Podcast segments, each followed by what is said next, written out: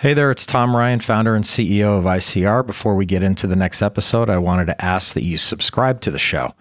It'll help us get even more unique and interesting guests on the podcast and in turn continue to educate management teams and the growing ecosystem that creates value for fast growing private and public companies. And while you're at it, head over to Apple Podcasts and leave us a five star rating. Very much appreciated.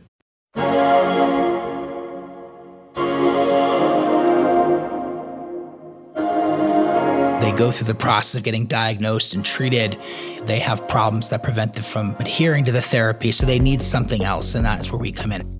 There are lots of common medical problems out there that have less than ideal treatments, and there are big opportunities for companies out there that can provide innovative alternatives. There's at least five, six million people in the United States alone who have been diagnosed, who are seeking alternative treatment. And for us, that's our immediate market. And, and that, that alone is a multiple billion dollar opportunity for us.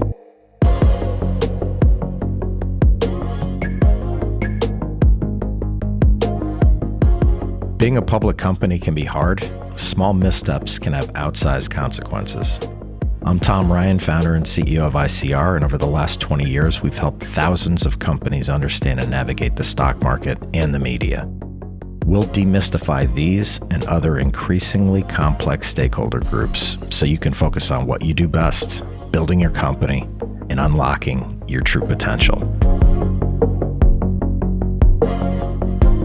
This is Welcome to the Arena.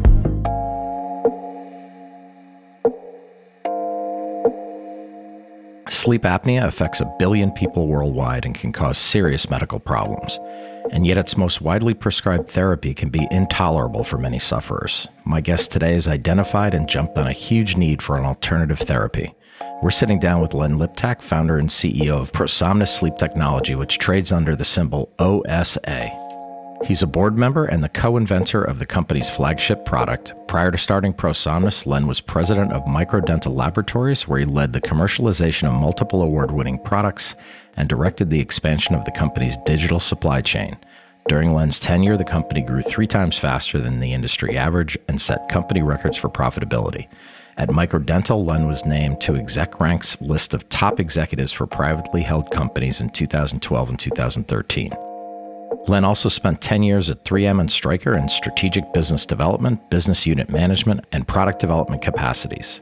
While at 3M, he was awarded the company's Golden Step Award, Circle of Technical Excellence Team Award, and Global Sales and Marketing Leadership Award. He has an MBA from University of Minnesota and a BA from Brown.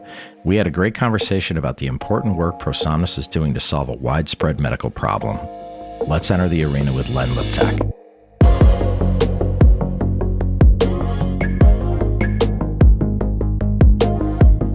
What we do every day is we make devices that help people sleep better and breathe better while they're sleeping at night. Uh, that that's our main focus. That's what we do, uh, and uh, we try to drive that through the entire organization. Every single person who works here understands that when they come to work every day, uh, that that they're playing a role in helping people breathe better while they sleep at night. Yeah. So you're obviously an inventor too. You know, you maybe in your own words talk about your background and how this opportunity for ProSomnus kind of came to you? Yeah, I kind of graduated from undergrad in the mid 90s when you know the dot com boom was was in full flourish and yeah. everyone had the entrepreneurial spirit back then but uh, you know what i noticed from my time of working in silicon valley was there kind of two types of folks you know folks that were at the right place at the right time uh, which tended to be the majority of the folks out here working uh, but then the other group were those who were professional entrepreneurs, professional entrepreneurs. Uh, these are folks who had graduate degrees. These are folks who learned about new product commercialization, gate phase processes, and so on. At, you know, they learned at the greats, at, at the Procter and Gamble's, at the Microsofts, at the 3Ms of the world. And I just felt like, okay, I wouldn't mind being lucky, being at the right company at the right time, but I, I really wanted to learn how to be a professional entrepreneur. So after having some success here in Silicon Valley, decided to get uh, my MBA um, and then go to work at a company, 3M specifically, which has an incredible heritage of entrepreneurship, commercialization, et cetera. Uh, and so that was, you know, kind of kicked off my journey. I got the innovation bug from being out here. Uh, decided that I wanted to do more than just be lucky at it. so uh, led to business school in 3M. Yeah, well, it's a it's a really cool background. Maybe tell the audience just what obstructive sleep apnea is. How prevalent is it? How many people have it, not only in the U.S. but around the world? Yeah, so OSA, the, the, CDC considers obstructive sleep apnea to be a public health epidemic. Lancet estimates that a billion people worldwide have obstructive sleep apnea. And the challenge that 90% of those folks, uh, an estimated 90%, are not even diagnosed. Uh, so it's a, it's a major issue. And the, the so what, what, obstructive sleep apnea is, is that while people sleep at night, their airways collapse. You know, it may manifest itself in a snore, which yep. you know, people can often find funny, uh, but really it's a symptom of an underlying disease that can be quite serious because when the airway collapses, it deprives the patient's vital organs organs of oxygen, uh, and that creates all sorts of problems. So the the consequences of not treating obstructive sleep apnea are significant. There's significantly higher rates of morbidity and mortality. Um, there are a host of comorbidities of you know associated with obstructive sleep apnea in terms of hypertension, cardiovascular events, neurovascular events, diabetes, and cancer, and all of those things you know affect you know people's overall health. Above and beyond that, I think even arguably more persistent are the effects on everyday quality of life. Uh, people with obstructive sleep apnea, you know, are more likely to go through a sleep divorce where they no longer share a bed with their bed partner or spouse, or they're drowsy driving, or they have higher levels of absenteeism, uh, lower academic performance, lower workplace performance. So these are all kind of the everyday consequences of obstructive sleep apnea. Uh, one of our more important customers is the U.S. Army, for example, and they absolutely care about the long-term health of their of their servicemen and women, but they also take sleep apnea and sleep health very seriously because when they're when soldiers are deployed on a mission, they want to make sure that they can perform and be the best they can be while while performing. So. Uh, for a lot of reasons, sleep apnea is is a major issue, and we're proud to be part of the solution to helping patients treat their sleep apnea. Yeah. How do you kind of calculate your total addressable market at this point? Our immediate market is is massive. Our immediate market is comprised of uh, several million patients who have refused or failed CPAP. They've already been diagnosed, they've already been offered a CPAP, and they say either I don't want to wear that or I'm not going to be able to wear that, or they try it and they ultimately fail to tolerate it after a period of time. And there are an estimated three to four million people who fall into that category. Um, then there are another two to three million people who have been affected by the CPAP recall, and they're in search of an alternative treatment. So there's at least five, six million people in the United States alone who have been diagnosed, who are seeking alternative treatment. And for us, that's our immediate market. And, and that, that alone is a multiple billion dollar opportunity for us, a market that we can access right away of people who are in need and physicians who are looking for alternatives. Yeah, and the um, for people who don't know, if you you're from like another planet or something, the CPAP is the the mask with the hose, and you know very cumbersome, and for some people intolerable at night which is a great segue into your flagship product, Len. Maybe you can describe the flagship product and the key features and how it's differentiated in the marketplace. Yeah, sure. So there, there are several mechanisms of action for treating sleep apnea. One, Tom, as you mentioned, is a CPAP, where the mechanism of action is to push air down the throat to overcome the obstruction. What we do is we have an intraoral device. It looks a little bit like clear aligners for orthodontic treatment, if anyone's tried Invisalign, um, except for we have uh, what we call prescription posts on the side of our upper and lower dental splints that posture the jaw forward. And what our device does is it postures the jaw forward and stabilizes the jaw in that forward position at night, which prevents the jaw from falling down and collapsing the airway right? The, the patient's tongue and their upper airway anatomy is largely connected to their to their jaw. And so if that jaw falls down at night while patients are sleeping, it can collapse the airway um, and, and cause sleep apnea related problems. So we, we prevent that. We prevent that upper airway collapsibility by holding the jaw forward using our intraoral medical device. Yeah, and there's no nothing straps around your head and you know masks over your airway, which has to be uh, incredibly appealing to people who just feel claustrophobic about that experience. Our device in clinical studies is highly preferred to CPAP, and it's for the reasons you just mentioned, right? I mean, if with a CPAP mask, once you put the mask on, you pretty much have to try to go to bed. You can't really have a conversation with your bed partner. It's difficult to read a book. It really encumbers the bedtime routine. With our device, patients can talk. They can have a conversation with their bed partner. They can watch Seinfeld on TV. They can read a book. They can check their phone. Uh, it's easy to take care of. It's easy to keep clean. And so, what I think people really prefer about our device, above and beyond everything else, is that it fits their bedtime routine. They can have a normal bedtime routine with their bed partner, and you know they can get up and go to the bathroom with our device. They don't have to worry about taking it out. Uh, they can go get a drink of water and drink water uh, wearing our device. So it just fits the routine, which I think is a, is the reason why it's so highly preferred, and our adherence rates are so good. How do you get it to patients? Like, what channels do you sell through?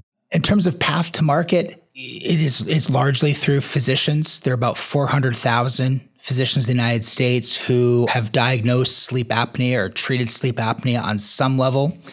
And then somewhere in the range of 35 to 40,000 of those are real pros where they are treating a significant number of patients each and every day. And so, you know, we work with those sleep physicians to educate them, make them aware of the latest research on our product, explain to them what our product is and what it does. And then once the patient is uh, prescribed our therapy, our sales team works with those physicians to make sure that they're referred to qualified therapy providers. In our case, most of our therapy providers happen to be dentists who are trained in sleep medicine. Um, it can also be some oral surgeons and some ENTs, and our sales reps create that you know that that virtuous referral relationship between the sleep-oriented physician and the uh, therapy provider for our device.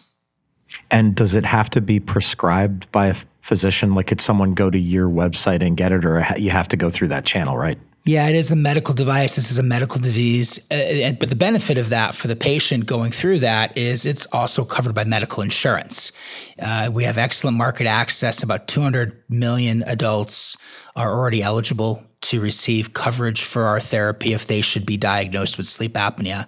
Uh, so we have really good coverage in place and reimbursement policies in place for our therapy already. It's also a distinction though because there are you know some over-the-counter devices, Tom, that people can buy at a CVS or a Walgreens or their local health retailer, but they're, they're very trial and error. They're very hit or miss. It's like you know throwing darts at a dartboard blindfolded, and every once in a while you might get lucky and the device might work. Uh, but we're putting what we do at ProSomnus is a precision medical device that is prescription strength uh, so that it works with a lot more consistency and predictability. I know you expanded your sales force recently. What are the economics of adding a great salesperson? I would imagine supply creates demand a little bit in this case. If you get someone who's great, you have a pretty good uh, data set on how they're going to do over time. Is that correct?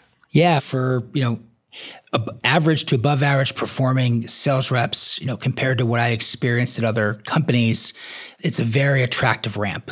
Uh, you know, within the first six to nine months, a sales rep can more than pay for themselves. Um, and then over a two to three year period of time, carry about a $2 million quota where they are paying for him or herself and then making significant contributions back to the company that we can reinvest in clinical studies and marketing and R&D and other things. And you know, the good news is that there are a lot of high quality uh, sales professionals out there. You got to find the right ones, and of course, it's always about making sure they fit the team and that they have familiarity with the types of physicians and the types of devices that we're selling. But there's a good pool of talented folks out there, and we've had good success finding them. I know you recently shared some results from a national survey that you all conducted on OSA. Maybe talk about some of the findings of the survey or any other data that you know you might want to share that kind of validates the work that you're doing? Yeah, no, for sure. I mean, the, survey was a revelation. It was eye opening in that uh, most people still see snoring as not a not an indicator of a serious medical problem. Right? 71% of the snorers have never consulted a healthcare professional, which means that as an industry and as a field of sleep medicine, we have a lot to do in terms of advocacy and letting people know that if they do have these certain signs and symptoms, that they need to tell someone about it. Uh, you know, they can tell their PCP about it, who most PCPs are now uh, trained to screen for sleep apnea if the patient presents with symptoms. Uh, we've got a lot of work to do in terms of public awareness uh, to let to you know to get people comfortable um, asking their doctor if they have any of these signs and symptoms. The other thing is that 58% of the respondents to the survey don't know who to talk to about it. You know, they don't know if they should be talking to their PCP. They don't know how to find a sleep specialist. They talk to their cardiologist, a pulmonologist, a dentist. A, they don't know where to go. So again, it's a it's a public awareness and advocacy uh, related issue. The other part about this, which is important for ProSomnus, is that 94% of people who snore, who have gotten a CPAP, have identified significant issues that have led them to discontinue using their CPAP. And so even those who raise their hand and say, hey, is this a problem? They go through the process of getting diagnosed and treated. They have problems that prevent them from adhering to the therapy. So they need something else. And that, that's where we come in at ProSomnus.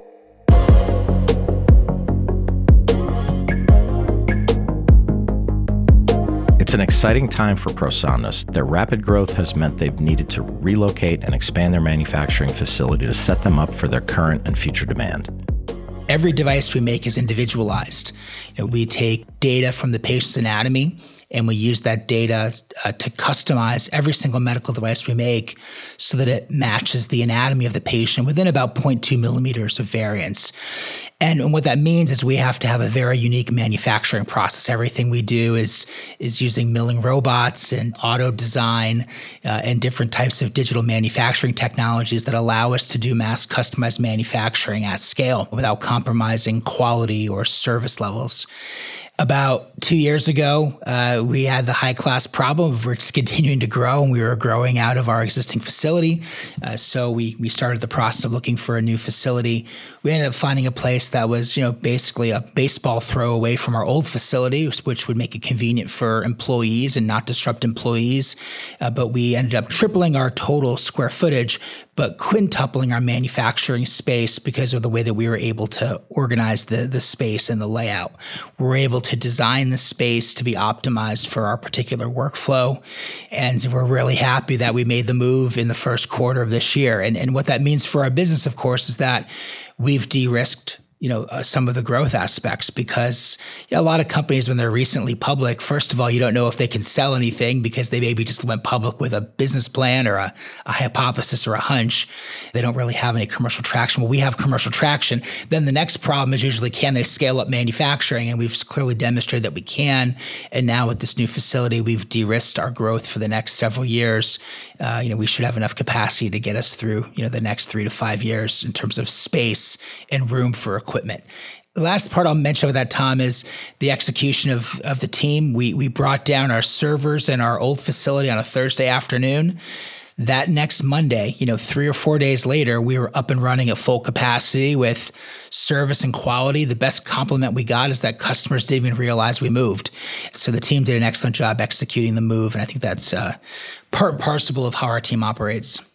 I'm glad you mentioned that because I think sometimes people who grow companies on a spreadsheet versus yeah, actually right, doing it right, just right. think you, you know, snap your fingers and you move and you're like in the new manufacturing facility, right? It's Indeed, hilarious. Absolutely right. Yeah, you know, nobody had COVID in their spreadsheet. Nobody has any of these types of real world, real world factors in their spreadsheets. But uh, we've demonstrated that we can operate the business congrats on the move. How do you ensure that products meet all like the regulatory approvals and certifications before they get out in the market? How do you do that? Yeah, so we have a quality management system, right? So that, that's the trick is we do mass customized manufacturing, but we follow work instructions, we follow specifications, we audit everything, we track all of the complaints and variances, we put those into a continuous quality improvement process. And so we take quality very seriously here. We, you know, we, we have about 97% total quality on our products after three years. It comes from control, it comes from specifications, it comes from validation of equipment uh, and it comes from training our, our team. Uh, Tom, the other thing I'll just mention that I think makes us a little bit different is that A lot of companies see AI and technology as a way to replace labor. And that's never been our philosophy. Our philosophy has been that the scarcity is actually good people. And so when you find good people, let's give them all of the tools, all of the AI, all of the milling robots, all of the CAD design software. Let's give them all the tools we can to help those good people do more and be more brilliant. Uh, so we see it as enhancing our, our labor, enhancing our work instructions, enhancing our culture as opposed to kind of uh, you're placing it. Yeah, 100%. We have been using, you know, a, a form of AI uh, for both our design software and also for our milling robots, the software that runs our milling robots. And we've seen over a 3x improvement in our yield rates and our quality and our service since we started doing this. So, you know, so we take good people and we operate uh, these technologies, but then we learn from the variances and learn from the mistakes to improve the algorithms that run this design software and run the milling robots so we get better roll throughput yield, quality, and service. So we're actually seeing huge benefits from uh, these technologies, but everyone's got an algorithm, right? So, yeah. so I don't want to overplay it. It is about the human intelligence, uh, but we are seeing tremendous leverage from technology, both in the manufacturing side and also from the product design side. You mentioned Len innovation a couple times. Talk about maybe any strategic partnerships or collaborations that you've done to kind of drive innovation forward at the company. In terms of partnerships, you know, kind of two types of partnerships. The first, let's say, are commercial partnerships. Uh, one great example of that, as I mentioned, is the Department of Defense with the U.S. Army, the Navy, the Air Force, and the Veterans Affairs hospitals, uh, where we work with them to deliver uh, devices to people in need for active duty members of the armed services, armed forces. Um, it's about everyday performance, cognitive function, stamina, decision making. Uh, that's why they care about sleep medicine, and we're very proud to be their partners. And as you can appreciate, it's difficult for members of the armed forces to deploy to austere locations. Uh, with a CPAP because there's nowhere to plug in the CPAP. There's nowhere to get distilled water. So they have to have a more uh, economical, if you will, solution. And that's the ProSomnus device. And then for veterans, um, the other issue with them, of course, there's a high prevalence of PTSD and putting a CPAP mask over their face is probably one of the worst things one can do. Oh my God, I never even thought of that. Yeah. Yeah. So I think that's why for veterans, uh, you know, we're an interesting solution for them because we can provide them with some therapy here in a way that is complementary to some of the other complications that they're dealing with. And, you know, I, am the son of a veteran. I'm very proud anytime we get an opportunity to help uh, veterans or active duty soldiers. It's a badge of honor for our company, and we all take it very seriously, and we're all very proud of it. And then the other types of partnerships are maybe a little less exciting, but more functional, where on the R&D side, right, we're constantly looking for better materials. We're constantly looking for better technologies. Our next generation device, we're embedding an oxygen sensor into our device to allow for continuous nightly oxygen monitoring, uh, which we think is going to be a big deal. Uh, and we find partners for a lot of things. You know, we, we develop our specifications based on feedback from customers and our understanding of technology, our understanding of the scientific trends. Uh, but then we put together, let's say, you know, a, a, classic RFP to go find the right partners and the right vendors who can deliver the right technology to us. We are a very tech forward company, but we also are mindful about what our core competencies are. And so if we have to expand our core competencies, then we look to partner with companies that can be leaders in that that that technological field so that we can provide the best product possible to customers. How do you gather feedback from kind of healthcare providers and patients to kind of improve the product that's you know obviously it sounds like a real data driven product. Yeah. Well there there are three main ways that, that we that we collect feedback. The first is post market surveillance. You know we have 9 10,000 bits of feedback on how patients and practices have uh, how they feel about our device. Are they satisfied? Are they unsatisfied? How did it fit? How did it work? You know so we're really big on post market surveillance as part of our quality management system um, we also uh, then have a quality management system so if there's any bit of feedback from a customer, whether it comes through a sales rep or into our customer care team or any member of our organization, we put it into our quality management system and then we analyze that data with the kind of classic failure modes, effects analysis, uh, those types of things. Um, then we uh, also do things that are more proactive. We're very big on what we call voice of customer meetings, where we will invite lead users from around the world to fly into a location and we'll talk about several salient topics and get their feedback on it with the idea of establishing performance goals and specifications for next generation products and programs. And then the fourth is, and, and, a very important one, is we're very keen on contributing to the scientific literature. You know, we want to do medical grade research. We want to see how our devices perform in a controlled environment. And that's important because that's the language of medicine. You know, it, we don't want to just be cherry picking cases saying, hey, it worked on this person, worked on that person. We actually want to study it in a controlled scientific fashion so that we can then take that data to healthcare providers so that they can make informed evidence based decisions about what the best treatment is for the patient in the chair. Um, so, those are some of the ways that we try to use feedback uh, to drive how we prioritize our, our activities of the company look, all of this is coming together in terrific growth rates. Maybe you could talk about the recent quarter. Revenues are obviously growing at a great clip. How is it kind of translating through the P&L um, the way you look at it, Len? Yeah, well, we, we've been on historically a 35 to 40% compound growth rate leading up to our public transaction last December. And what's been exciting for me is to see us accelerating our growth rate since we went public. So, you know, demonstrating that we're taking some of the benefits and proceeds of becoming a public company, reinvesting them in growth initiatives, and then seeing the business respond. We posted 48% growth in the first half of the year over prior year which you know puts us in the top you know five or ten publicly traded med device companies when it comes to growth rates. So we're very excited about that, and we did it organically, not through acquisitions. We also think that that growth rate is indicative of our value proposition and differentiation, and physicians um, at a greater rate appreciating what we're doing and, and trusting our therapy for their patients.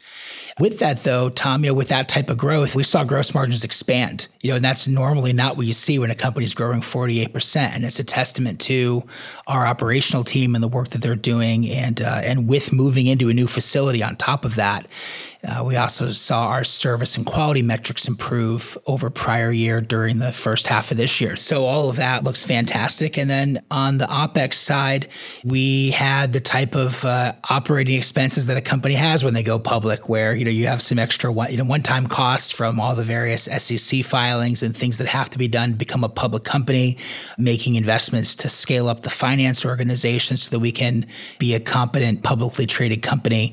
And so you know I'm excited excited for what the second half of the year holds for us as we begin to leverage a lot of these investments and also taper some of the the one time or public related costs uh, that are associated with our transactions. I think we're set up for a really nice uh, second half of the year given our growth and the other factors.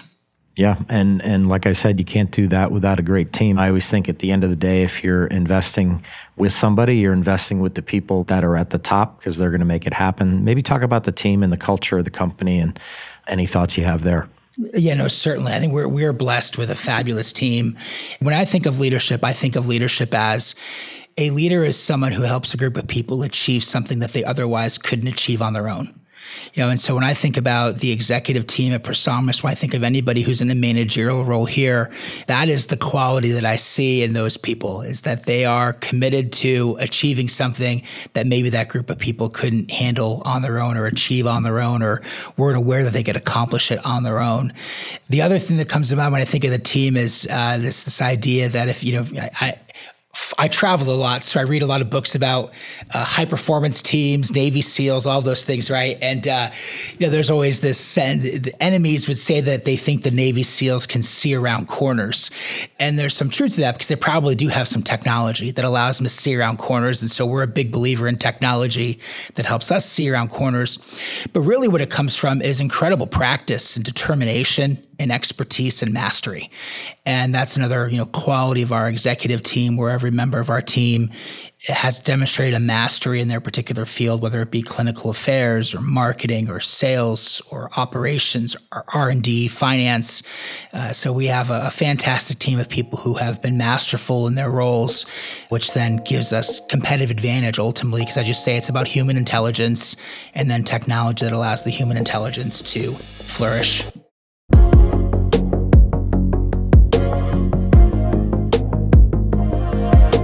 The simplicity of the technology ProSomnus offers is really key to their success. They've created a unique, easy solution for a widespread medical problem, and with a huge total addressable market, they're set up for rapid growth.